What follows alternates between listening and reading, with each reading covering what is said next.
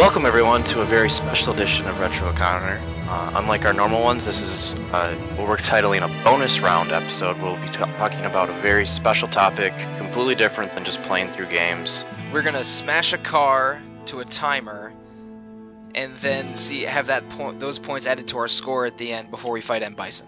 Was I supposed to get a car before we started this? What do you you don't have the car? Then how how are we supposed to like lightning leg it to into the ground? Oh, this whole podcast is blown. Ah, damn it. Well, how about we talk about something else instead? What would you like to talk about, Mike Sollosi? Well, Josh Curry, I was thinking we could talk about Blizzard. Blizzard? That's not an RPG. Uh, Well, no, it's it's an item commonly found in Dairy Queen restaurants, but um, it's also a video game developer of popular titles such as Warcraft, Starcraft, and Diablo. It's almost like you practiced that. You're making it sound very professional. I'm not sure I like this. All right, all right, all right. I'll make it more casual. So, uh, BlizzCon happened a week and a half ago or so, and we want to talk about it, right? Absolutely. Why wouldn't I want to talk about BlizzCon? Yeah, I mean, I think when when we record Retro Encounter, quite often you're playing Hearthstone and I'm playing Diablo. Yes, and everybody has to tear us away from it. Um, and nobody ever seems to actually happy to have to do it because they're like, you should know by now we're almost 20 ep- we are 20 episodes in. Yeah, Wow. At least once, uh, I think it was Caitlin or Marcos asked that uh, that I stop clicking so loudly because I don't I don't know I was in a greater rift or something and and uh, my Diablo super clicking was very audible. The worst part is though, even with your quote unquote super clicking, you're still quieter than uh, our editor Peter Triezenberg's typing on a keyboard. Oh well, I mean, look, look, he has an he has the on uh the micro the microphone right on his laptop, and and, and I have a desktop mic setup, so it's uh that's not a fair comparison, but whatever. It's neither here or there. um, yeah, so BlizzCon happened. We're actually a full week out of BlizzCon, so it's kind of nice. We got to see, like Hearthstone came out, which they announced. We there's more news about StarCraft since that's all rolling out to everybody. Um, so it's, it's we kind of get to take a step back from the excitement and getting caught up in the news and kind of take a deep breath and actually look at it in a kind of a a slightly more calm manner. I think we're both very still excited. Yeah, Um, I'm uh, the the announcement, the uh, changes that were announced for Heroes of the Storm at BlizzCon roll out in a few days on November 18th, which you know dates this podcast as a few days before November 18th. But I'm super excited for all of it. It's going to be so great. I uh, I mean, the only Blizzard games I play super deeply now are uh, Heroes of the Storm and Diablo 3, but all of the changes look really exciting. Yeah, so I uh, just kind of explained my history with Blizzard. Um, I I was aware of Blizzard obviously always, and I, I was always aware of who who didn't know about World of Warcraft, right? Mhm. Um, I jumped in around Burning Crusade, but I was still a very casual Blizzard follower, and it wasn't until kind of things were ramping up for StarCraft 2 that I don't I don't know how or why, but I got super super involved. I was watching streams back then when it wasn't even as necessarily as big of a thing. Um, but I was watching every tournament for StarCraft, and that Did you- that's did kind of how. Did you never play the first StarCraft? Oh no! So the first StarCraft is like one of my terrible things of shame. Um, I did not play it. I was not a PC gamer at all. Um, and I got it, and I have played the tutorial mission and the first mission fifteen times. Permission to speak freely, sir. Yeah, I Uh, I, I uh, played a lot of that, but yeah, keep going, keep going. and every time it's like I get to that and it's like, well, I, I finally got to where I, it's going to be new content. I'll turn it off for the night. I'll jump in tomorrow, and then the next day rolls around, and I was like, all right, well, I got other stuff to do. Um, and so that's how it's always been. And I sadly have done the same thing with StarCraft too. It, it ends up being I, I more so just enjoy watching StarCraft more than playing it. I guess I like the storyline, but I just don't. Which is funny because I love that game type typically. Um, but yeah, that was kind of me leading into like, oh, there's this Blizzard world. Like, I really enjoy this, and even if I wasn't going to play the games, I became kind of a rabid fan from that point on. Yeah, That's kind of like short story of it. sure. Uh, for me, I guess I started a little earlier than you. Um, I uh, around the time, around the same time, probably '96 ish. I uh, I played Diablo at a friend's house with a LAN network and Warcraft 2 at my, at the same friend's house via a LAN network, and I was really I was really keen on both of those, even though Diablo scared me a little bit. I think I was like ten. I think I was ten years old, and the butcher was scary. No, I was about the same yeah. like same age, and you're like you, you. It's one of those like I'm playing this, but I know my parents don't want me to be playing yeah, this. it was at a friend's house. But anyway, I managed to um. We, we our computer was okay at my house, even though our internet wasn't. So I got Warcraft 2, but could only really play the single player and uh, and custom maps because my internet was so bad. And um, but I, I really loved Warcraft 2, and I eventually got into you know as my computers got better and my internet got better, I was able to play StarCraft and Diablo 2 within a few years after they uh, first came out. And uh, Warcraft 3 was one of the most exciting PC game launches to me uh, for me ever because I loved Warcraft 2 and Warcraft 3 looked so good. Mhm. Uh, So I played Warcraft 3 shortly after it came out, but I never played WoW, and that's because I am terrified of MMOs and what they might do to me since I have a, you know, I'm I, I love RPGs and I have sort of an addictive personality. So if I can get obsessed with an RPG and play it 80 hours in six weeks, what would an MMO do to me?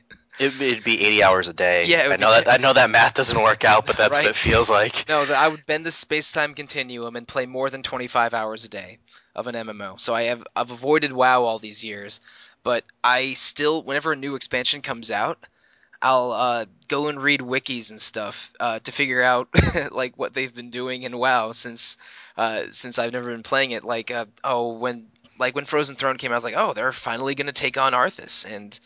Uh, when Cataclysm came out, I was like, "Oh, oh, they're fighting Deathwing. This is awesome." Yeah. So like I I am pretty I'm not deeply knowledgeable, but I you know have a decent feel of what the WoW lore is doing. And I've been obsessed with Diablo um really since Diablo 2, but I've been but I've been a longtime fan of Blizzard and their games for many years. I I uh, I liked I played StarCraft 1 when it uh in like the early 2000s, but never really got into 2. Uh I am deeply entrenched in Diablo 3 right now, and even though I never was a MOBA player before, I really, really like Heroes of the Storm, and I and I've been playing that a lot the past six months or so. So it looks like you and I both enjoy our Blizzard games, Yes. and Absolutely. and both of us uh, followed BlizzCon quite closely. You um now I think we talked about this before.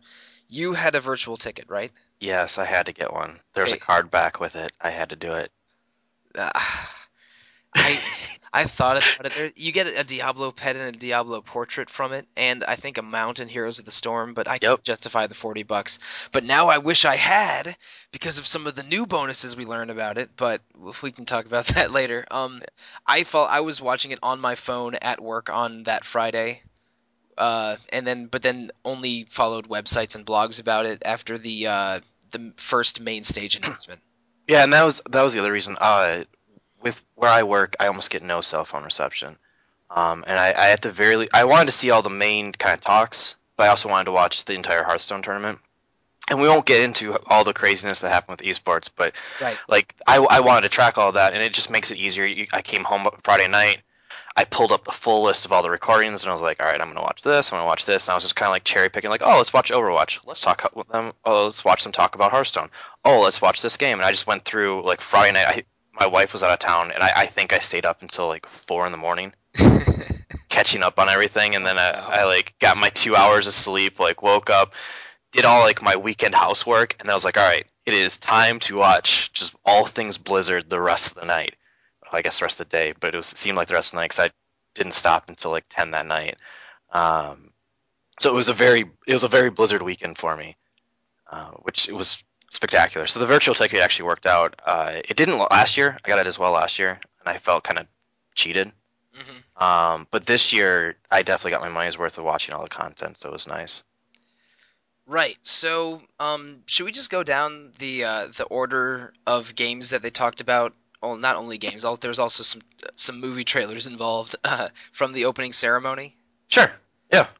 All right. So we'll we'll start with StarCraft two, and then we'll just kind of wander around. No Yeah. alphabetical order, because screw that. Sure. I think they had to start with StarCraft 2 really because Legacy of the Void had just came, come out days earlier, or or actually no, it was going to come out a few days later, right? Yeah, it was coming in days later. Yeah. Okay. Yeah. So they yeah. Uh, it came out on a Tuesday, and that big opening ceremony was the previous Friday. So they were there's a lot of Legacy of the Void talk. Yeah. Um, and I think the StarCraft fans were a little worried because like uh, StarCraft doesn't really have um, ongoing money making uh, aspects to it. Like it doesn't have a subscription service. Right. It doesn't have uh, in-game microtransactions like Hearthstone or Heroes do. Uh, so I think the fans were a little bit worried, but Blizzard announced that they were going to add, do add-on packs, like mission packs, story-related uh, DLC. Which is so cool. Yeah. And we're finally gonna get our Starcap our StarCraft Ghost, which Well, uh, we've been waiting for of. for decades. Well, no. I mean, StarCraft Ghost was supposed to be a, a stealth FPS. This is going to be just more StarCraft 2 missions No, so- about about the Ghost character. Funny story about this. I'm cleaning up my whole house. I, I keep all my console boxes so when I move they don't get destroyed. Sure. I pull right. out my original Xbox box. Oh, that's terrible to say. Um, on the back, they always back then they always had the pictures like Halo's coming out, this is coming out, this is coming out, and I Oh. look at one of the squares and it was, Was there a ghost, Ghost, There was a ghost advertisement. and I looked and I was like, oh damn. Probably the game I, next to Halo on that box I was the most excited for, and it's like that. Never even saw that. That that sucks. You know, uh, I have a related story to that. I um was going through old boxes a few weeks ago, and it was uh, while I was playing Deus Ex for uh, other retro encounter episodes, but I think it was before we recorded, and I found my old Final Fantasy VII PC box, which was this weird like trapezoid shaped thing, and the, and it had two ads on the back for other Eidos games because Eidos did the PC port. One was the original 2000 Deus Ex, and the other one was for Daikatana. which you know is the that disaster of a game. yeah, that, that From, didn't go very well. like famously one of the most disastrous launches of all time. But whatever. Uh, back to StarCraft two. Uh, yeah, yeah, So- it's it's really cool that they're gonna keep supporting the game through these packs, and the first one comes out in the first half of 2016. which I think is great. It's it's a great turnaround. Um, one of the things we're not going to jump to Hearthstone quick, like very quickly, but one of the nice things about Hearthstone is they have basically every four months there's new content. Right. Um, and it's the same thing. You you look at what they're doing with Heroes, what they're probably going to do with Overwatch, and it, it's it's one of those things. You're constantly getting engagement with the fans. You're giving them what they want. You're giving them a better experience, and arguably, that you could say that's one of the problems that WoW has been having is there's not enough content constantly. Yeah, Um, it only has then- those these annual packs, and uh, not to jump around a little bit, WoW has declined in um, in users heavily for the past two or three years. Like when they peaked around, uh, I think it was around Wrath of the Lich King or Ca- Cataclysm, their their highest number of subscribers was around 11 or 11 and a half million, Yeah, which is, which is crazy. yeah, and it's now- insane. And now it's about half of that. It's in the low. It's in it's five million and change now, which is. Um, I, I, And they even announced that they're not even going to talk about numbers anymore. yeah, it, which is not encouraging. But um, they No. don't. Uh, I I think that it's not really worried. It, uh, I don't think Activision Blizzard is worried about that anymore. WoW is WoW still makes money, but isn't a their big money, behemoth. yes, it isn't their big money maker anymore. Right, and th- I think that leads into there's reason to be concerned with uh, StarCraft. You look at everything else; they're moving towards almost this free to play model of very fully esports. Which obviously StarCraft is like the original esport, Yeah, but uh, it's just it doesn't suit itself as naturally to having this continuous content. And I, I think the mission packs are a really creative way to get around it. yeah. I mean, it'll be a way for people to you know be interested in StarCraft once every five months or whenever, however often they. Uh, they release these packs, and it'll, you know, like you mentioned before, it'll it's a way, a way of for them to engage in the community more than just once a year, and it'll make some money for them because I'm sure every StarCraft fan will want to download these packs. Yeah, and it, it's already worked on me. I I was hesitant with Legacy of the Void because I, I did not. I played a decent amount of the first one, did not play the second expansion at all, and I was like, I know I want this, but I'm not convinced I'm going to play it. Because you always get wrapped up in it's like, well, I have two, three years before the next expansion comes out. I don't need to finish this. Um, but now with these month, like not monthly, but this continual updates, it makes me want to jump in. It makes me want to catch up. I want to see all these little stories. I want to see what they're doing with it because I think it leaves lots of interesting opportunities for them to do really cool things with the story. Yeah, it's and also I, I don't really know what the story of Legacy of the Void is since it just came out and I haven't been seeking out spoilers. but it'll it'll let them continue the StarCraft story a little bit. And that's Yeah. that's cool. I mean, because the made the the first StarCraft one was amazing. I, I was blown away by the by the story and the worlds and the lore and the three different races of StarCraft, and um, that they're gonna continue it in I mean in uh, in 2016 that'll be the 19 year anniversary of the first StarCraft. It's it's amazing that they're having it continue on this long. It's maybe not as not as richly detailed as as what Warcraft has been doing, but it's really cool story stuff. Looking forward to how these how popular these packs end up being. And I think that's the great thing about Blizzard is they they make they they always say they focus on fun, which anybody that's played their games will say yes. This out of anything else in this genre that they chose to make this game, this is probably the most fun, or, at least is very close. Just to leave the argument, so I don't have to argue with anybody. But no, Um, Blizzard is the king are the kings of real time strategy. You don't need to. No one's going to argue against that. But it's their dedication to the worlds and the stories, and we'll use this as a kickstart to go into the actual Warcraft movie. But Sure. 19 years, that's amazing. You look at Diablo, how long that's gone. You look at uh, Warcraft into World of Warcraft now into the movie. They build these just huge worlds that you can just get lost in beyond just anything with games. You can you can go to the movie, uh, you can go into books. You can now go into movies, and I could very quickly see StarCraft possibly doing something similar to the Warcraft movie. Yeah, it's. I think uh, um, Blizzard did a couple games that weren't Warcraft or Diablo or Starcraft early on, like Lost Vikings and Blackthorne and stuff. Right. But basically, from 1995 or 96 until they launched Hearthstone in what 2013. Yeah. Um, those were the, the only three franchises they did. And And- if anybody wants to like talk like hear about that transition period, I highly recommend the book Stay a While and Listen. Oh, right. Yeah. That, that um. Yeah, good rec. I've, I haven't read that book, but I've heard other podcasts and other articles mention it. It's yeah, it- absolutely fantastic. But Blizzard is amazing at just building up the lore of those three universes that they were focused on so deeply for so many years. And uh, and if you were a brand new, if you're brand new to Blizzard and getting into these for the first time, you have uh, basically two decades of lore and content to explore, which is overwhelming, but still pretty amazing. Yeah. But sp- going to the very beginning of that lore is the Warcraft movie because um, at, at the at the uh, opening ceremony, Dr. Duncan Jones, who is a uh, the only movie of his I've seen is Moon, which is an amazing movie. He's also done Source Code. I, I didn't see that, but uh, yeah, but he mentioned being a fan of Warcraft uh, uh, from the uh, from the first game, and the first Warcraft movie is going to focus on the first game. They're not going to do any WoW stuff at all, Which is Which- awesome for me. right? I'm ecstatic about. Because I, I, I, like I said, I started with WoW, so I know WoW went on. And I know there's like 200 books out there of everything else, and you always hear like all these lore nuts, which you like listen to them and it's like, this is unbelievably cool. Um, so for me, this is going to fill in an area that I just have zero understanding of. I, I kind of like picked up bits and pieces. Yeah, my most of my most of my understanding of Warcraft One lore is from reading the manual of Warcraft Two, which I did when I was ten. But uh, uh, I, I think a lot of fans are like you, and and most, if not all, of their uh, Warcraft involvement is from WoW, and so for them to start at the beginning when most of their fans would be coming from WoW is a really interesting choice, but also makes me think they're gonna try and make this a mega franchise, aren't they? This is, gonna- this is like the new Marvel universe. Yeah, they're gonna make like eight Warcraft movies, just to, going through an ex, like an expansion and a half every movie.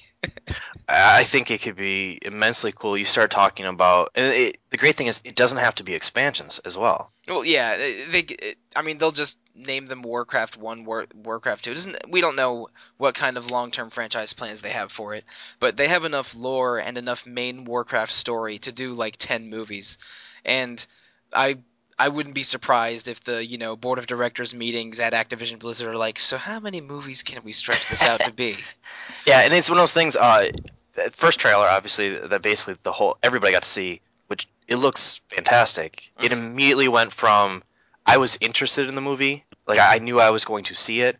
It went from it is currently now behind Star Wars, the most excited movie for me coming up in the next couple of years.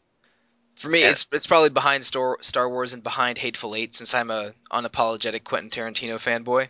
Fair enough. But I, uh, I'm I'm really excited by it. It's about I think it's about Durotan, who is Thrall's father, and um a bunch of different human royalty, including Arthas's father uh, from Lordaeron.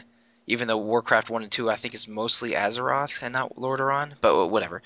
So uh, yeah, this, this is basically the generation before the Warcraft three characters and uh, um, the orcs first crossing from the dark portal, the demons first finding the orcs and trying to influence them, and uh, yeah, it's orcs versus humans, and which is so it's so evocative. Even if you don't Yeah. understand anything with Warcraft, you're just looking at you sit down on a Saturday with like your family, your spouse, whatever, like your girlfriend, and you're like, "Hey, let's go watch a movie." You're watching something, and you're like, "Hey, this is really cool. Look at those orcs. Look at this. This person's riding on an eagle. Look at those that big shoulder pads." It, it's something I, I could see. giant bringing- WoW shoulder pads. Yes. Um, they all look it's one like those- NFL linebackers. it, it, I think the NFL linebackers would be terrified of the shoulder pads. um, it's one of those things that like I could see this bringing outside interest. Like this is not originally when they announced it, it was like there's going to be 12 million people that go see this. and they will be the 12 million Warcraft sort Yep. World of Warcraft subscribers. It, but it looks like they've done such a great job with it. It's not going to be one of those traditional video game movies that it's it's for those fans. And it probably even pisses those fans off. Uh, Yeah, I, I see this um, being much more of a cultural phenomenon than it I originally planned it to be. Possibly, and I mean, both you and I are very optimistic about the movie, but um, some people aren't as optimistic. They're accusing it of being too shiny, because I mean, the, Yeah. the, C- the CGI of the orcs looks really clean and nice, but maybe not as grimy or as gritty as the uh, nasty-looking orcs from uh, from the Lord of the Rings movies. But I, Yeah. I'm, I'm really excited. It's uh, uh, I mean, they're they're gonna have a built-in audience of most of the Blizzard fan base, and it, because it looks like a hu- if you just bill it as a huge epic fantasy uh, clash movie, then it, it could get some mainstream interest as well outside of the Blizzard mainstream.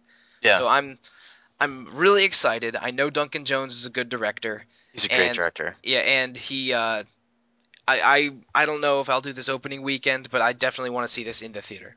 Yeah, this is this is one of those things that I, I compare it to Avatar almost. Which Oh, okay. The, the little love story that they're having, possibly. Anyways, it kind of Oh, oh yeah, who who would the would it be the um Garona and Medivh, I guess? yeah. Because I I think they're characters in the movie. Paula Patton. Medivh is, I know that. and there uh, was yeah um hmm But anyways, it, you like you start looking at that like more.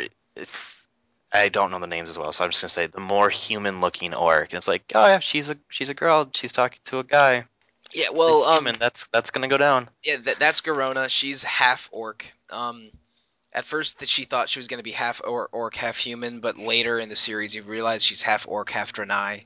Right, I knew that. Uh, yeah, but and she's a major character in uh, Warcraft One. She's like a spy that uh, goes between the humans and the orcs and is like a double agent.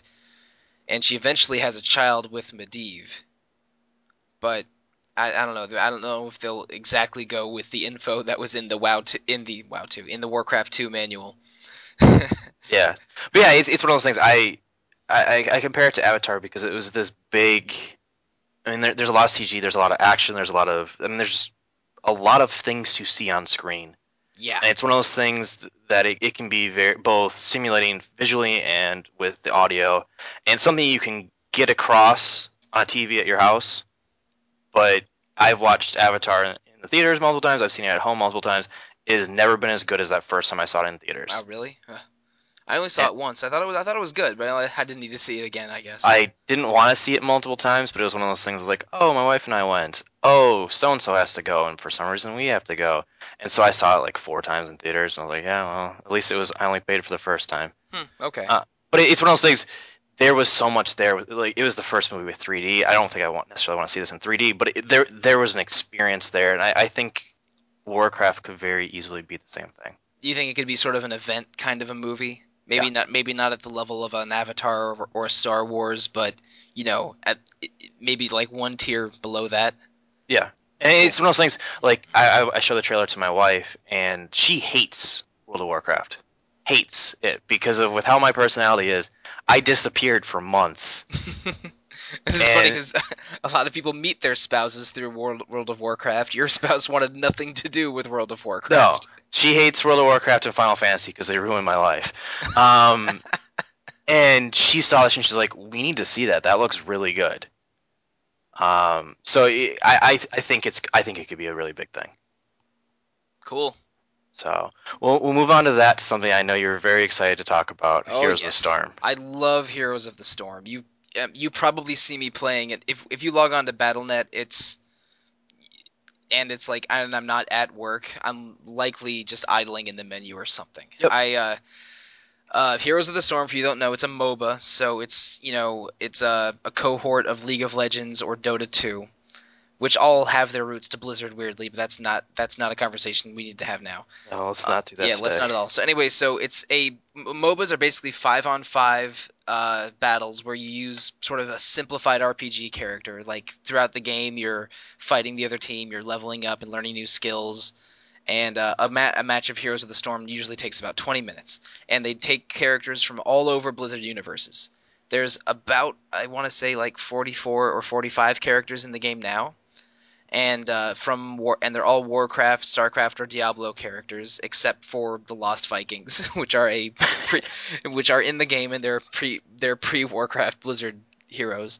So and uh, for at BlizzCon this year, they announced um some a new battleground or a new map for Heroes of the Storm. They announced a new playstyle called Arena, which instead of having a giant map with uh, like six forts on it, there's it's going to be just a simple skirmish, one fort, one objective, one lane map. That'll they'll launch Which next, which is I think it'd be so cool. Oh yeah, it'll be great. It'll be uh, like t- it'll be like a ten minute match. You you uh, your character gets picked randomly at the beginning. Instead, I- of, instead of working on a detailed team composition. I, I know that it, we're not going to talk about esports. I I hope that next year's BlizzCon there is a tournament just for that. I think there'll be separate tournaments for traditional and arena. I, I, I think that could be such a cool addition. And it, it, there's the the general basic skills are still going to be present, but it changes enough about the strategy. You're, not going to be jungling. You're not going to be doing this or that on the side. It, it's very concentrated encounters, um, and I I think it, first of all I think it's more dynamic for the general audience that is going to watch the game. Yeah, well, I mean, basically, a regular game of Heroes of the Storm will be, you know, this big map with multiple lanes, and strat, and the, the strategy will be like how you, like how you split up your team to do to deal with different objectives and stuff. And this arena, these arena maps are just going to be team fight right at the beginning, boom, and uh, and that's it. They're they're not even going to have regular leveling up. You just choose your uh, special heroic ability at the beginning, and that's it. And and the teams get ridiculous. Like there was one of the skirmishes that they show was three Illidan's versus three Illidan's. and you know Illidan's a Warcraft character, and in Heroes of the Storm, he's just a, a he's just a melee slashy slashy slashy jumpy jumpy assassin. but uh, so yeah, so they announced the arena mode, and they also announced uh, four new characters. Um, three of which are going to be at the end of 2015, and the fourth one will be who is uh, Tracer from Overwatch. She's going to be releasing late next year. They only announced her because they announced you were getting her free in the Overwatch special bundle. Yeah, the Origins So- edition. yeah, so she got a, she got leaked a little bit, and they acknowledged yeah she's going to be in the game, but we don't know when she's getting her. So the- Yes. yeah, so uh, the three characters that they did announce were uh, Greymane, the werewolf from uh, World of Warcraft, who I, who interestingly is in the Warcraft 2 manual, but he's only mentioned as the leader of one of the kingdoms. And uh, Lunara, who is a generic dryad from Warcraft. She's like not in any of the uh, older games, but she's just a dryad, and they decided to make, name one Lunara. And the third one is the really interesting one So cool. it is Cho'Gall the ogre. Um, Two-headed ogre. oh, oh yes, he's a two-headed ogre. Two-headed ogres have been in in Warcraft for a long time, but he, in Heroes of the Storm he's interesting because normally Heroes of the Storm is a five-on-five game, but uh, Cho'Gall is controlled by two players.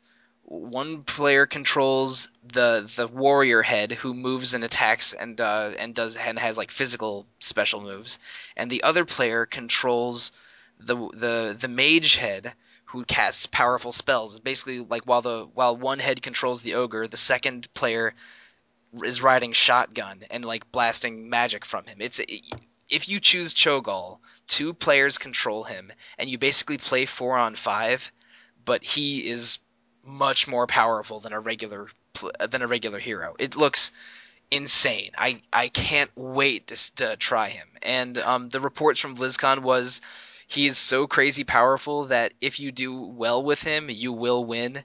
But because he counts as two deaths and gives double experience and could potentially create a three on five situation just by him dying, like doing poorly with him will swing uh, the battle the other way. But it's Such it, a hard swing. yeah, it looks so crazy and so fun. I can't wait to try him. And the craziest part of all might be how they're introducing him. Uh, Cho'Gall virus. yeah, That's yes. the best phrase I've ever heard. yeah, they, they they like immediately compared it to a virus when they described it because now here's where I'm jealous about your virtual ticket, Josh. Uh, anyone that attended BlizzCon in person or had a virtual ticket will get him immediately on the 17th when he launches. And so you will, and I won't. I think there's also a small lottery of people that will get Cho'Gall, but uh, I'm not counting on that. So you'll get him, and I probably won't. but if you do have him, as long as one person owns him, you can play two player with Cho'Gall. So even though I don't have him, you and I could play, could use him uh, together in a battle. And as a non-owner, if I use him twice with owners, then I automatically get him. And if I, uh, if you um, play four games with people that do not own him, then you get a bunch of gold in Heroes of the Storm. So you play twice with me, then I then that means I'll get him. And if you play with two other people, uh, twice more with people that don't own him, then you'll get a pile of gold that you can use to buy other heroes. And that, man, th- that's Did they say how much gold it was going to be? Two thousand two hundred. It's not bad. No, it's not bad at all. It's a, um, a hero costs between two thousand and ten thousand, depending on how recent they are. Yeah. The, uh, the older ones are, are cheaper.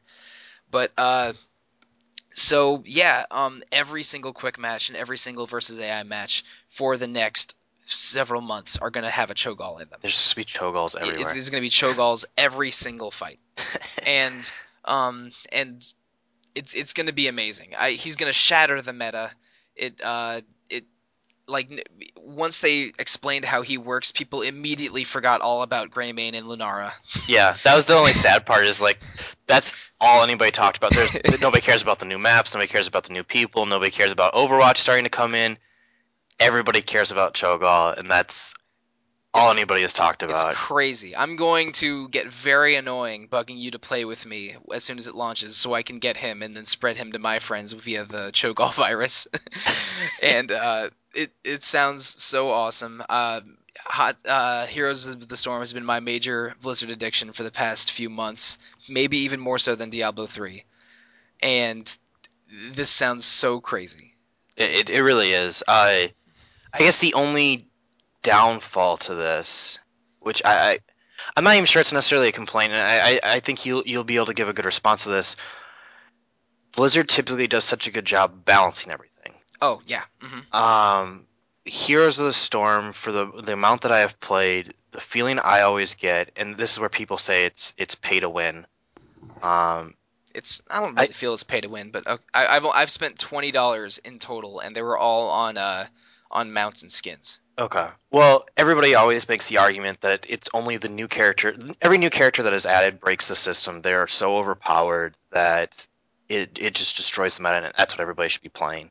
And that's my only. And I understand there's there's lots of complexities to Cho'Gall, um, and obviously you don't have to buy them either, so it's it's not necessarily pay to win. But it feels like it is coming in and it is just going to destroy the meta. Right. Well, that's And it's- um. I, I I understand where you're coming from, and in some cases that is true, but it, I don't think it's so much pay to win, so much as just power creep, where Yeah. the, new, the new stuff will always be a little stronger than the old stuff. And in, in Hearthstone, it's even easier to say that because you'll Oh, see you'll see cards that cost the exact same amount as older cards, but are, you know, they're like a plus three bonus instead of a plus two bonus. They're clearly better, even though they cost the same amount of mana. But in, in Heroes of the Storm, uh, they really they want it to be a big esport, so they really are focusing on balance.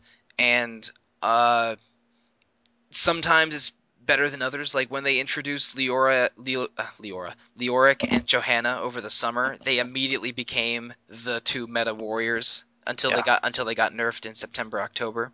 But when they introduced Artanis and Medic, uh, over the past two months, they, and Rexxar in September as well, neither none of them really uh, entered the meta at all. Like Rexxar and Medic were niche picks in, at the BlizzCon tournaments, and so it's sometimes it's true that the power creep happens in Heroes of the Storm, even though they'll typically nerf them a few months later, like they did for Johanna and Leoric.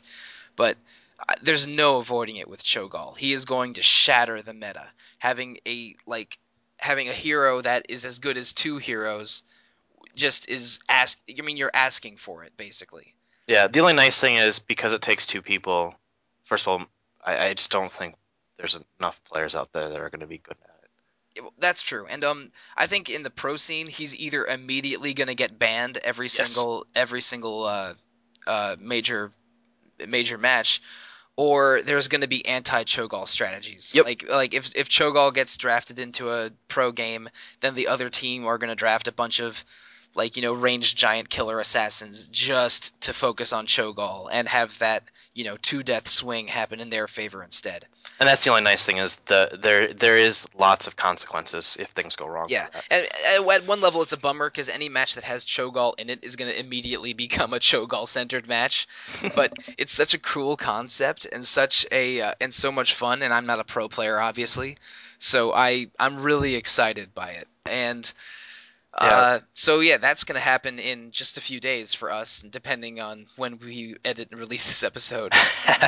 yeah, But- so that to kind of use that that last as uh, the next, we're just gonna keep rolling. Right. So we're gonna roll into Hearthstone, but you, you had mentioned that it's something so different that it's changing how things work. And it, Yeah, and and I love that man. Like these aren't a bunch of just generic uh, characters that are one move or one stat different from another character. This there is nothing like Cho'Gall in any MOBA. Yeah. And may and you, I don't know if there's many things like him in, in, any video game. So I'm super excited to see what happens. and I I think that was one of the key takeaways I actually took away from BlizzCon as a whole is we had this understanding of what StarCraft was. Now there's mission packs. Boom, mind blown, right? And there's going to be a stealth focused one. Again, mind blown.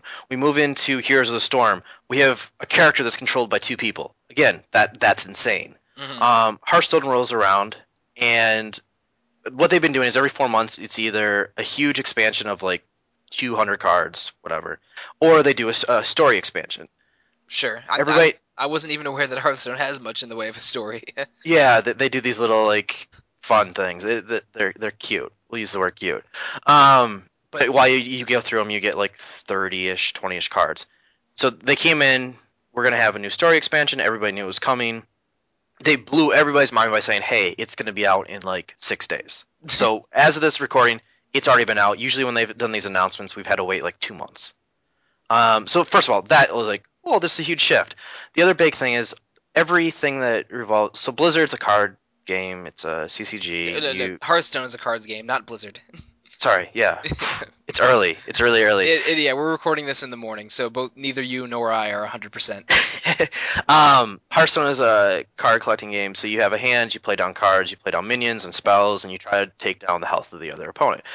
It it's very simple in premise. It makes ver- it can make sense very easily. There's lots of layers of complexity beyond that, but it's always at the end of the day you fighting against somebody else, whether that's the computer or it is another player. Okay, uh, so they're subverting the you versus someone else in some way? Yes. What?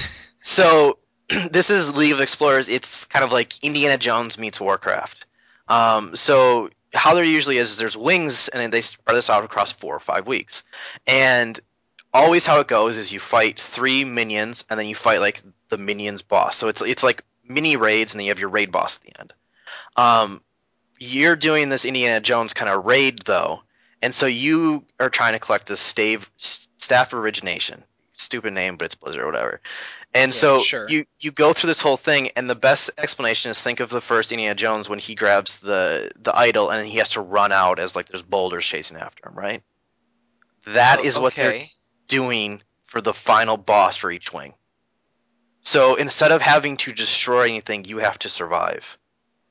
So they're doing this just like insane like survival basically wave based turn thing where you have to survive and do So- anything you can. So okay, so uh, I'm trying to parse this. Basically, these special events for the staff origination will be you have to maybe defeat three enemies, and then Yep. the fourth final boss enemy is a survive X number of turns. Yep. Where they just unleash on you, and you have Yes. to and you have to struggle until the end. And if you survive, then you complete the quest. Yep. And so, Wow. thankfully, like this came out on Thursday, so I, I was I I played it immediately. I was at work at lunch. I took like a special lunch just to be able to do it, Mhm. and uh, rushed through it. Get to this, and it is li- like you could tack attack the other hero if you wanted, but it won't do anything. So it'd be idiotic to do it. Um, and then turns just come up, and there'll be like there'll be two choices, and be like you can take five damage, or the second choice is you can take either zero or ten damage.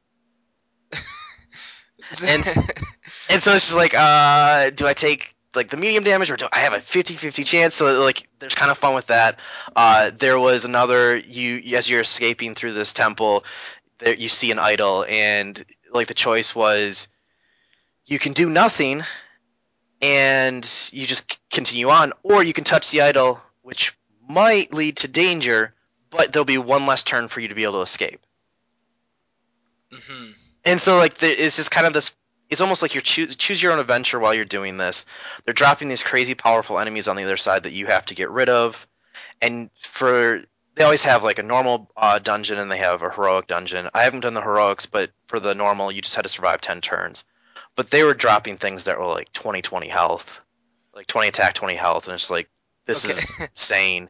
I, I don't ha- I don't have the greatest idea of what big numbers are in, in Hearthstone, but those sound big. You only have 30 health, so All right, and they're dropping minions like non-player characters that have 20. Yep. And can deal 20 damage. and they're having rock slides that are taking off both sides of their enemy, like the minions. So even if like you had put up this great wall to stop everything, there'll be a rock slide that destroys everything, and now you have nothing left. And it, it's just there. It, Hearthstone moving into BlizzCon, the meta for the actual game was very stale. Mhm. Um, there was the same archetypes. Everybody knew, hey, this is mage is coming out. It is going to be a freeze mage. It's going to be this. Like you knew exactly what to expect. There was only a certain number of cards. Maybe each deck had one or two different cards. It was very very boring. Um, for this, they not only said, hey, we usually do 20. They're doing like 50 cards. So there's there's just more cards being injected. They're doing a lot of things to kind of mix up the game and change things. Um, and then with the expansion, like the adventures, usually people just roll through them and it's like, all right, well that was that was stupid. I never want to play this again because I, I got it through it. Um, and this is the, like they're getting more playful. They're having more stories. They're, it's not so rote. And they, each expansion they've gotten better. And I, I think this one's just the next step along uh, along that path. I I'm legitimately really excited. Cool, Uh, and um, and they're also adding another like hundred plus cards to this expansion, right? No, so it's just the 50. Oh, oh, okay, just fifty. Yeah. Um, I, I think I think it's technically like 54. Sure. Um, right. But like I said, usually for these adventures, it's it's it's something really small, like 20. Um, so it's double the normal, and they, they've they've they've always stuck to this four month thing, but they officially said, I, I think it was during one of the side interviews that they're going to do now every four months. Uh, so it, it's it always seems like too long of a time, but then I, I look at how much money I spend. Um, so I'm, I'm actually probably very happy it's only every four months. All right. Uh, so, yeah, that sounds exciting. I'm, I'm, st- I still think it's really cool that they're moving beyond, you know, uh, just one-on-one combat for uh, one-on-one matches rather for for Hearthstone. That's really fascinating that they're Yeah. that they're adding new, uh, entirely new playstyles to it. Just Yeah, and it's it's not anything to do with even BlizzCon per se, but at the same they have these weekly tavern brawls, which they Oh. just do these crazy mechanics. Right, I've Um, seen people on on uh, like once a week. I'll log on to play Diablo or something, and it'll four of my friends are playing Hearthstone ta- Tavern Brawl. It's like Yeah. okay, that's Yeah. that's probably something. Yeah, so it's just weekly. If you win a game, you get a, a free pack, and they just do weird things to try to see like different ways people engage with games, how they like things. Um, but during the BlizzCon week, they actually came out with uh, there was one centralized boss, and both players were fighting against him instead of each Hmm. other, which is the first time they've done anything like that too. So it, they're definitely moving in a direction of let's make this something more than just player versus player. That's And- really cool. Yeah, it, it's a, it's a really good sign for the future of the game. So, um, I don't know how long we want to make this podcast, but maybe we should move on to talk Well, about we can move on to. Overwatch. That's Sure. fine. I'm just as excited for that as I am Hearthstone. I'm I'm probably less excited than you are because I don't play a ton of shooting shooter games, but I really think Overwatch is fascinating. Um, it's ba- it's probably most easy to compare to Team Fortress 2 yes, since it's a team versus team. Is it five on five or six on six? I believe it's five on five. Okay, so uh, five on five. There's 21 characters. You choose your character at the beginning, but you also can change characters mid match, or at, maybe just at the very beginning of the match. I'm, I haven't I haven't gotten into the beta, but it, and but it's these really crazy sort of cyberpunky, techno punky uh, designs. And the designs are wildly different because you'll have your regular, you know, ninja guy and sniper girl, but you also have your um, super intelligent uh, gorilla and and a ro- and robots that f- launch turrets everywhere. A lady with an ice cannon. Uh, t- a it's a, like a samurai archer dude. Like the the character designs are all over the place and charming as hell. Yeah, the, the biggest thing for me is you look at Team Fortress. I'm not going to knock Team Fortress. For when it came out, that thing was groundbreaking. Like it was amazing. And then some people still play the hell out of it. Yeah, which is insane. Um, but there's very like there is one for each class, and I think what Overwatch is doing very smartly is there's multiple different versions for each class, and so we're like we talked about heroes. Like it's so fantastic. There's so many heroes. There's so many different possibilities for strategy. I could see something very similar emerging with Overwatch. Of yes, the ice cannon wielding Mei is good here, but if I have Genji the Techno Ninja, you should be choosing this person. You should be like Soldier 76. Like and you can have teams that emerge that are very focused and you can have those mind games like you have in a lot of the other Blizzard games of nor I think you're going to go with this, so I'm going to go with this. And I think there's an extra level of complexity there for people that want to go in, but still at the end of the day, it's a shooter. Yeah, And so- and, and well, I mean, it's it'll be less than level of character complexity than in a MOBA because I think League of Legends has like 120 characters. Yeah. And uh, HOTS has I looked it up in the interim. It has 43 right now. But and Overwatch only has 21, but that's still more than the seven from Team Fortress, and Right. it's a shooter and not a strategy action RPG thing. I, I'm actually interested to see how quickly this becomes. I mean, obviously, at its core, it is an arena shooter. I'm interested to see how quickly this becomes, though, a strategy shooter. Right, and um, and the different potential for combos and strategies and for different classes and different uh, types of characters. It really is fascinating. Right now, now please correct me if I'm wrong, since you're I'm sure you're more well researched on Overwatch than I am. There's only really one kind of mission for Overwatch where you escort a a vehicle or something and try and one team tries to get the vehicle to the location and the other team is playing defense and trying to sort of get the vehicle away from the location. That's the main thing they've focused on thus far. Um, Okay. I have to imagine. I mean, let's be honest. It is a shooter. It is going to have team deathmatch. It is going to have like King of the Hill type mechanics. It's going to have some sort of Guardian phase, which they've already showed. I'm confident they're going to have that normal gamut of kind of Right. different choices. Yeah, right. Right now, I mean, the game is still in beta, so this is anything that we talk about. It is going to be. We're not looking at the complete version of the game. Um, And neither of us are in the beta, so right. Okay. that makes it a little bit difficult too. Um, So yeah, I've just watched a boatload of uh, trailers, and for the, and I actually have not watched anybody play it. I really should do that. Um, but just watching all the trailers, they've focused more so on the powers, and that's actually what's more exciting for me. I've played shooters my entire life. Like I can, I have no problem jumping into anything. Uh, but for me, I want, I want something different. I want something that's exciting and new. Um, it's so easy to be like, hey, this is Halo, this is Call of Duty, and here's the 20 derivatives of each of those. Um, and that was Team Fortress was so wonderful, and I think that's why people get, always go back to it. Is there's not much like that. And well, I think they're. Um, I think developers of shooters are moving in that direction in general because I think the new Call of Duty has character classes for Yeah. for for one form of multiplayer. So all both Halo and Call of Duty have been trying more and more as they've moved on. I mean, the whole perk system, the different lo- loadouts and whatnot, and they're moving into actually having skills. The issue is, and this is the nice thing about Overwatch being new. Mhm. There's none of that history. Like you look at Halo and it's like, well, my Halo that I go back to is Halo One, or Halo Two is when it was really good, and like you get into those like kind of pissing wars. Of like when this was actually good, and oh, this new Halo Four, like oh, it ruined this, and you Yeah. always have those people just complain about the great thing about Overwatch, it comes in new and fresh. I've seen people complain about Call of Duty, saying it hasn't been as good as it was in 2007 with Yeah. with uh, when Modern Warfare came out. Right, and it, like it's hard to get past that. I mean, you Yeah. have. I mean, you look at those; those are just huge, huge games. Those are mammoths when they come out. Like th- the world shuts down for those to come out, and I'm It's nodding in agreement, even though you can't see me in, in this, in this audio only format. it, it's just one of those things. It's like there's so many people there. There's there's no way you can. It, it's very difficult to bring in a new audience and still cater to that old audience. And definitely Call of Duty, they want the same thing over and over again. They just want a new kind of polish on it. Um, and you get stuck in that rut that you can't really do much. And they're like, "Hey, we put zombies in it." I was like, "Oh, that's nice, but nobody cares." Um, and I, I think you have to turn to something like an Overwatch or Battleborn that you have something that starts fresh that's from somebody that you most likely trust to be able um, off. Battleborn is is Epic Games, right? Uh, it's Gearbox. Gearbox. Okay, yeah. Epic Games is doing. Oh, Epic Games has some multiplayer jam that they're working on now. They're- I just got confused. doing that tower building game that they're still been working on for Right.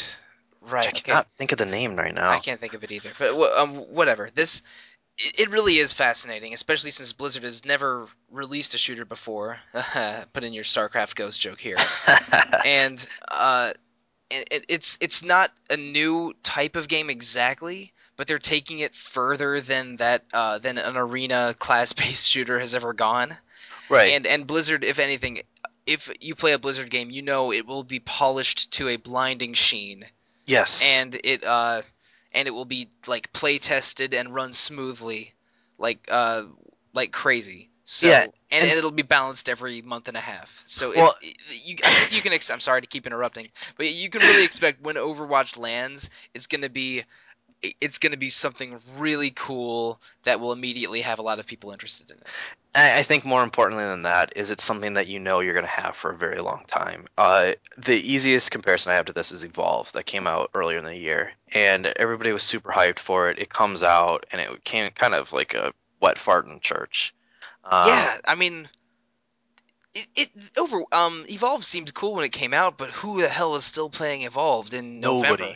And they're they're not supporting it. There's no content updates. They they they have left that thing to die.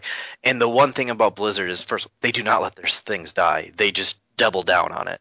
Um, and then with them being so focused on esports, you know that there's going to be we're going to be here two BlizzCons from now having the same podcast, and then be like the the roster's up to now 50, and they did this crazy Overwatch character that's controlled by two people. You know, like th- they're going to stick with this. There's going to be content. This is going to be something that this is going to have a life of at least four to five years. And so when you're looking at it, it's like, I want. Do I want to like make this investment? Do I want to try this? I'm not sure this is actually going to be a thing. It's something that you know at the very least. There's going to be content updates. It's something that Blizzard will do their normal polish for a very long time. Yeah, I agree. They're um they're not uh gonna let Overwatch be a flash in the pan. Even if it's No. not immediately successful, they're gonna keep pushing it and keep adding to it Yes. and and uh and hope in the hopes of it getting more successful the next time.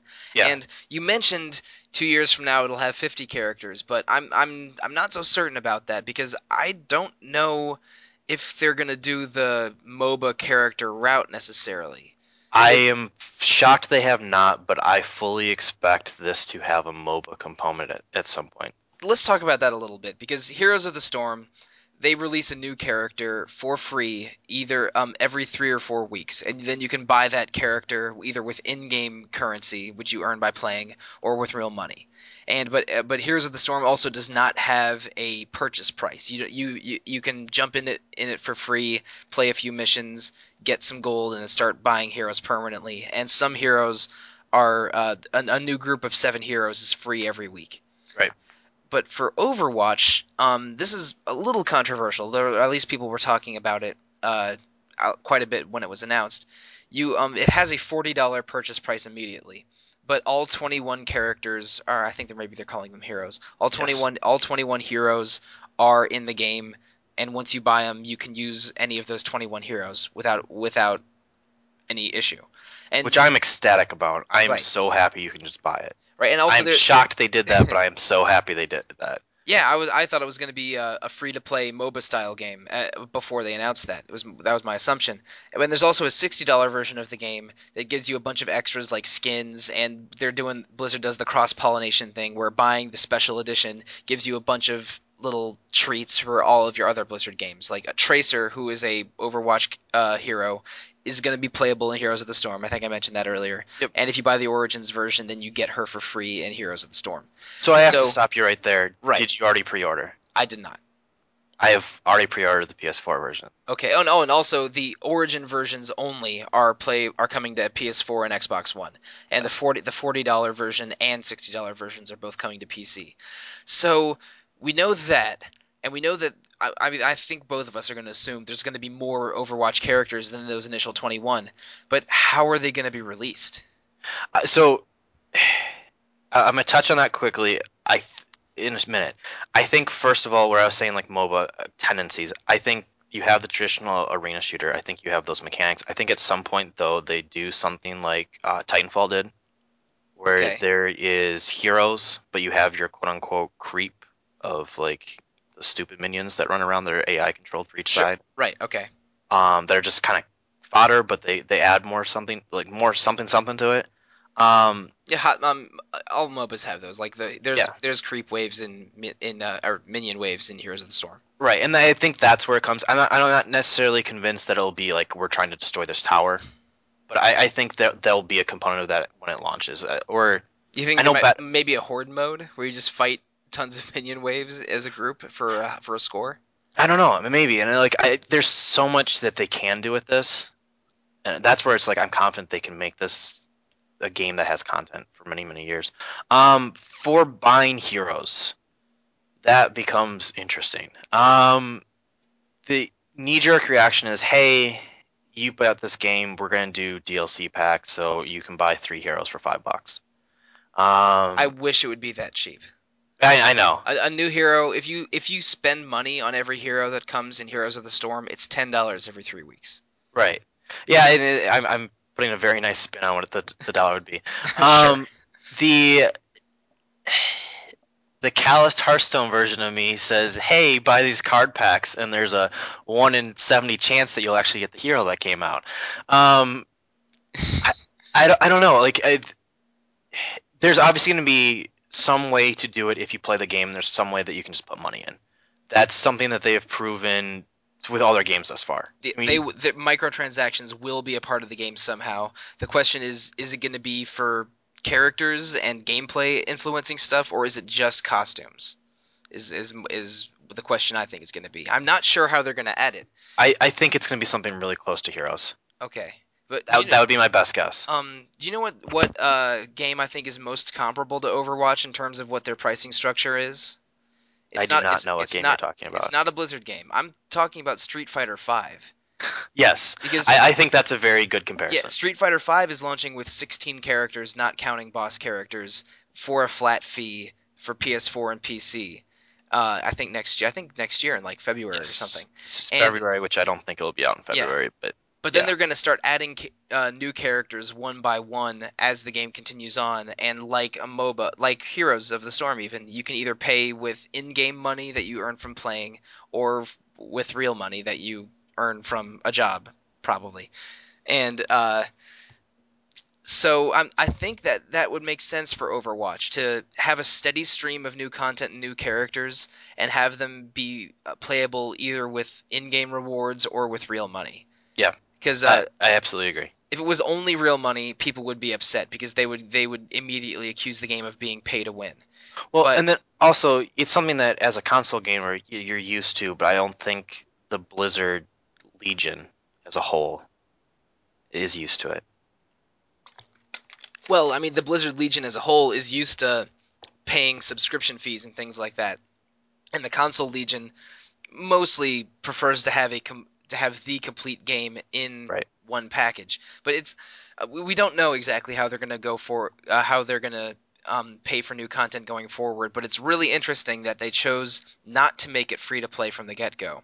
Yes. and um, I mean you pre-ordered it and you're really keen on playing it, and I'm I'm I'm more of taking a wait and see attitude. I want to I want to learn know a little bit more on how the pricing structure and how the and and how all of the content shakes out Well, before I, I, pre-order. I needed my Hearthstone card back, so we'll, Right. we'll, Mhm. we'll just leave it at that. Um, That yeah. Tracer So hero does look good. and the Tracer hero is awesome because I still need my as many heroes as I can get in that game.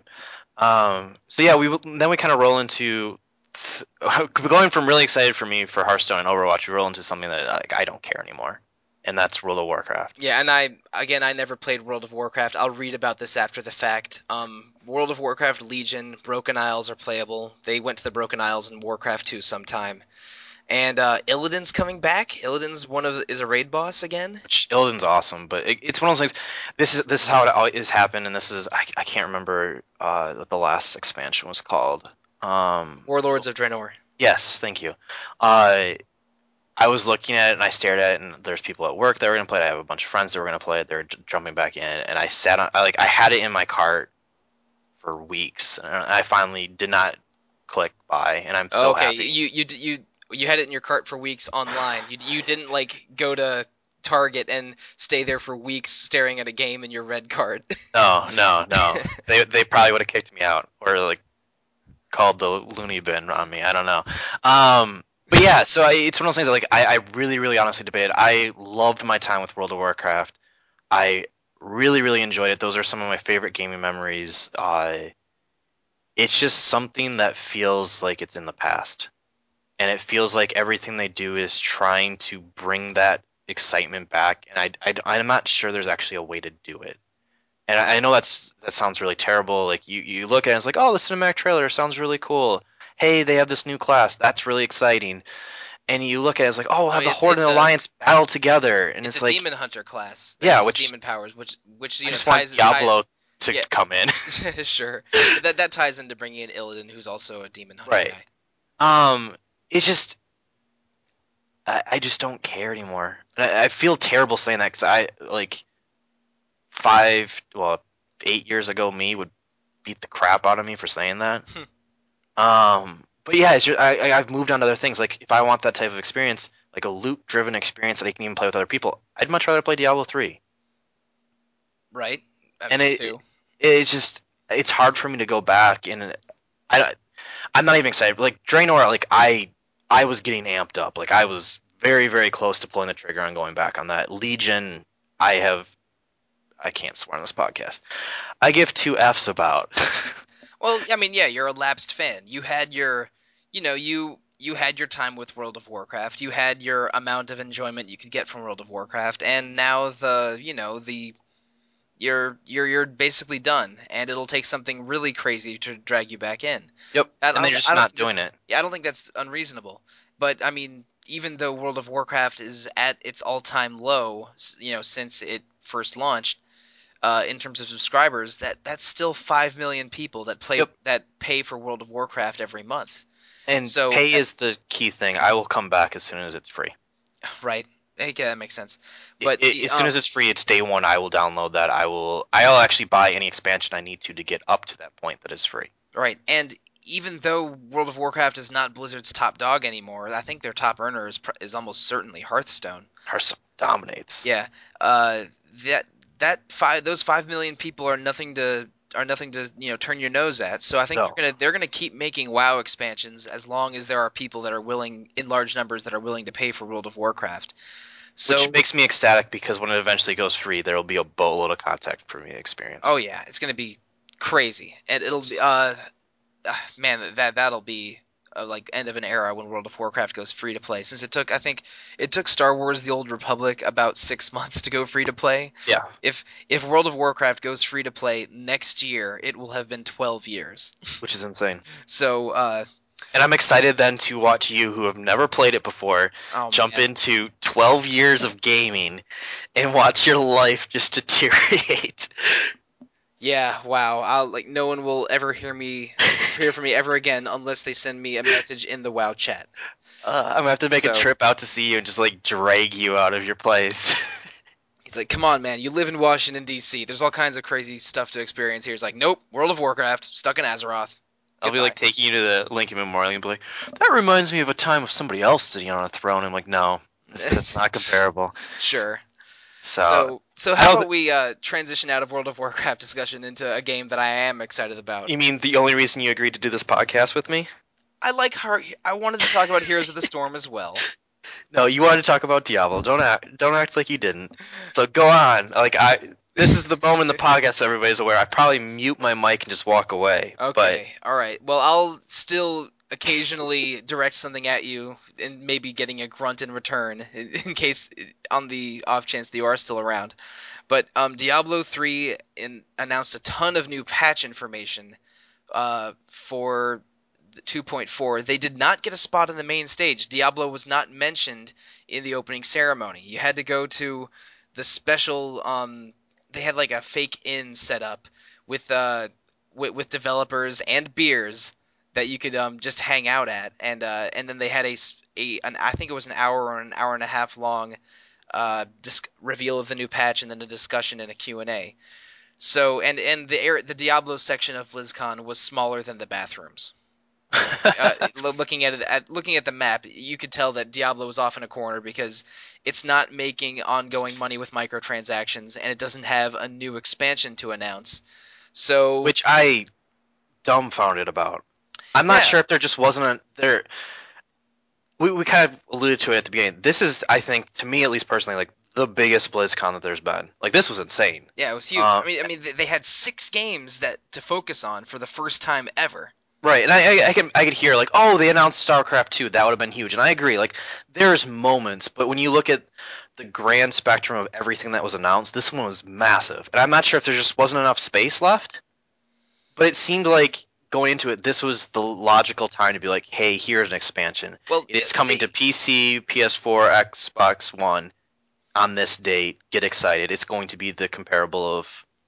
Wow, I'm terrible at names this morning. Sure. The Reaper of Souls. Right. Well, um, I, I actually thought there might have been an expansion announcement since uh, if they announced one, it would probably come out in twenty in mid say mid 2016, and Reaper of Souls came out in mid 2014. So it'll it will have it would have been two years. Uh, the fan it, it's Diablo 3 still getting a lot of play, uh, and they're updating it constantly. I thought we had a chance of a new expansion, but that didn't happen. What we are getting is this 2.4 patch where uh, they're basically making every there's they're changing and adding a bunch of new legendary items. Everything is going to be the numbers are going to get bigger. Everyone's going to seem more powerful. I think 10 item sets got reworked to be as powerful as the current top item sets. And they're introducing uh four I think no, three new zones or uh, dungeons, kind of like the ruins of Sescheron from the last patch that are that barbarian dungeon in Act 3. They're having Mhm. three new dungeons like that. Um which I really liked that section. Oh yeah, exactly. I thought that was really cool. Yeah, new dungeons, new new the new content in the form of dungeons to explore and quests within those those dungeons is great. I am excited for all three of those. But they've also along with the revamped sets, they have these special things called set dungeons where you, to unlock a set dungeon, first you need to have the entire item set equipped. And they're making getting item sets easier now, since there's going to be you're going to have item sets as rewards for completing seasonal quests on the PC version, and uh, a different way other than seasons for console versions, since they don't have the PC seasons. Yeah, which is super annoying. Yeah, As somebody that plays on the PS4, like I, I always look over. It's like those seasons. That would be enough for me to play every month, Right, Instead that- of dropping in what- occasionally. Yeah, well, I mean, the seasons are more like every three or four months, but uh, every time a new season launches, the like the number of the dot the Diablo three player base multiplies by ten, and they play Yeah. for a solid month, and then it wanes down until the next season.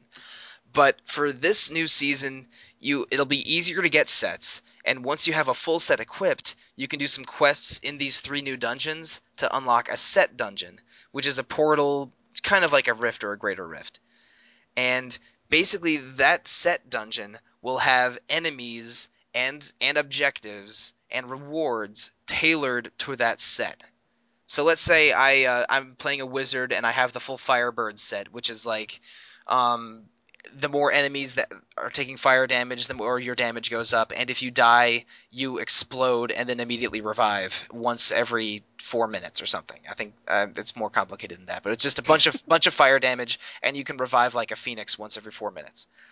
um, the like the enemies in the in that Firebird armor set dungeon will just be tightly grouped bunches of enemies that are that are practically begging to be set on fire. And objectives like have a hundred enemies set on fire at the same time um, kill a hundred enemies with your firebird explosion.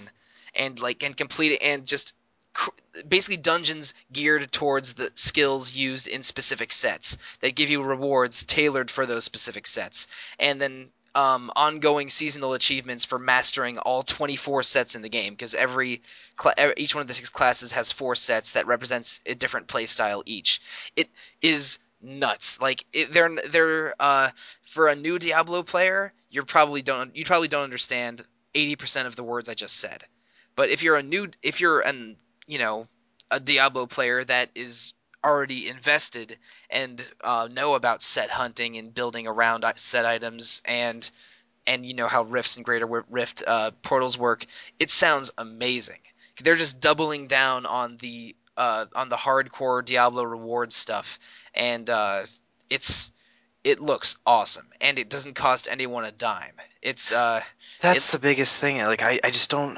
Yeah, and and they they didn't do, do an announcement for it, but it looks like that the current season, which is season four on the 2.3 patch, is ending in December, and uh, the 2.4 patch in season five and all this new content is going to launch in early 2016. I so I love Diablo. I really like it. It's too bad that I've spent hundreds of hours on the PS4 version because I, I missed out on a lot of this extra stuff most of the time for the PC. Um, and also I can't play with you, which Yeah, you probably ruined tough. my life. Um, but uh, every game we have talked about, they have made some way to have recurring income off of. Um, and Diablo's that weird like black box where it's like we're gonna dump time and effort and make this perfect experience for the player, but we're not gonna ask for anything else. Like we don't we don't want more money, and that's so confusing to me because I feel like there has to be something that they're working on.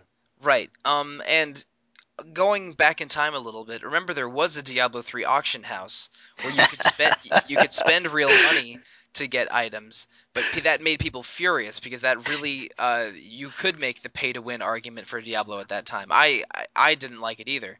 That's one of those things that's, That's just not it- my Diablo. it's insane to look at. You look at Diablo 3 when it came out, and you look at Diablo 3 post like Loot 2.0, post Reaper of Souls, and now where we are today, and the changes they have made. That is not even close to being the same game that it used to be. It is a hundred times better. It is so awesome now when it was such a turnoff for many fans when it launched in uh, I think 2012. And but the thing is, if they if they knew what they knew now, they would have not had a, an auction house. They would have had cosmetic changes like wings and pets Right. and uh, transmogs for your skin. Transmogs are uh, are appearance changes where you enchant your armor to look different, even but it doesn't have any game. It doesn't have any gameplay change. If they had sold those and and started uh, and started you know started slow and then made them more and more available, then people would be 100% cool with it and people would be spending thousands of dollars on Diablo every month.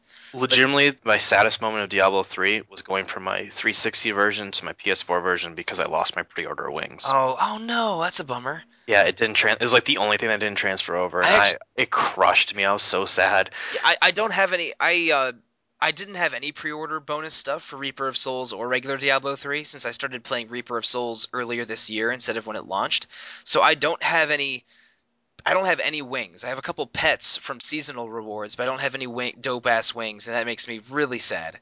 Those were like, I was like, I, I was so excited. I got my PS4. I'm like, yeah. I'm like, I'm setting it up and doing this weird transfer, and then like, there's this little tiny message pops. up. I was like, by the way, any pre-order items aren't gonna come over. Like, yeah, right, okay, whatever. Accept. Go downstairs, like, turn it on. I'm like, yeah, let's do this. And I was like, why is my purse? Oh, yeah, they look They weird. 'cause They don't have wings. Yep. Yeah, that really sucks. so I mean, I'm sure there's going to be more. There's gonna be more wings. There's going to be more wings. I, I promise. Yeah, I think you might even have gotten some wings from your BlizzCon virtual ticket. I'm not sure about that. though. Probably. And they did mention, I don't know if I said this before, but they did mention that a lot of the seasonal exclusive stuff in the PC version is going to find its way onto console. yeah, I'll probably be being- so happy when that Probably, happens. yeah, probably via patching or via some kind of quest rewards. But dude. I mean, especially since it's only a patch and not an expansion. This It's seems like it's it, it's crazy. It seems like so much stuff. Like Diablo fans, even though they didn't get the expansion that many of us wanted, we're gonna have a lot of new toys to play with once this drops. And I'm excited. I'm probably gonna roll a wizard since that's the class I've spent the least amount of time in. And uh, yeah, go nuts once this patch drops in 2016. So, for all fans of RPG Fan and Retro Encounter, don't expect to see anything from Mike Sollosi in the next year. I'll check in with you in July of 2016. Awesome. That that sounds wonderful. um, so yeah, that uh, that's gonna do it for us in BlizzCon. Um, I hope you guys enjoyed our Blizzard encounter, um, as we've decided to coin it. Uh, as always, you can reach out to us on Twitter or the boards. Please let us know what you guys want. This is going to be the first of most likely many bonus rounds. Right? Uh, yeah, we we um uh outside of the podcast, we've talked about things that we would love to talk about on the podcast, but don't really fit. Yeah, Um, like one-off conversations that become huge genre things or industry-wide things or we want to talk about games that we could no way in hell ever finish in a month yeah, like uh, there's there are one game in particular I'm thinking of, but there are games that we want to talk about on the podcast, but would be totally unfair to ask a listener or a, a podcaster to finish in one month. Yeah so we're going to start doing uh, progressively more and more theme-based supplementary podcasts outside of like this is not going to affect our normal month of having three games. These are going to be totally just like one-off things. It might be two people it could be three it could be four people jumping on this. So we'd love to have some feedback. Uh, first of all how much you liked this? Um, but when we start doing more and more like we'll obviously bring up like can you guys let us know like is there a topic you'd like to hear? Um, obviously we're this that's more of a 2016 thing um, but just so you guys are aware of kind of the future where the podcast is going to go Yeah, you don't have to just ask us to play certain games for Retro Encounter. Now you can ask us to talk about whatever you want, and we will listen because we read every email and every post on the forums that is directed to us. Yep. Yeah. So 2015 was us getting kind of our feet wet with podcasting, getting into this kind of on the getting this working and running and making sure we knew what we were doing. Uh, 2016 is going to be kind of a year of growth for us, and we'll we'll do a bunch of new kind of hopefully fun and exciting things for you guys. Um, so hopefully you'll like it. So yeah, just let us know. Um, maybe if this is a big enough thing, we can convince uh, people that run RPG Fan to send us to BlizzCon next year. Um, fingers crossed on that, right? I would have no objections if they were able to help me go to BlizzCon in 2016. I don't know if it'll happen, but oh, that would be cool. Yeah, yeah. So, yeah, that that is going to do it for this bonus round. Um, thanks for listening. Goodbye.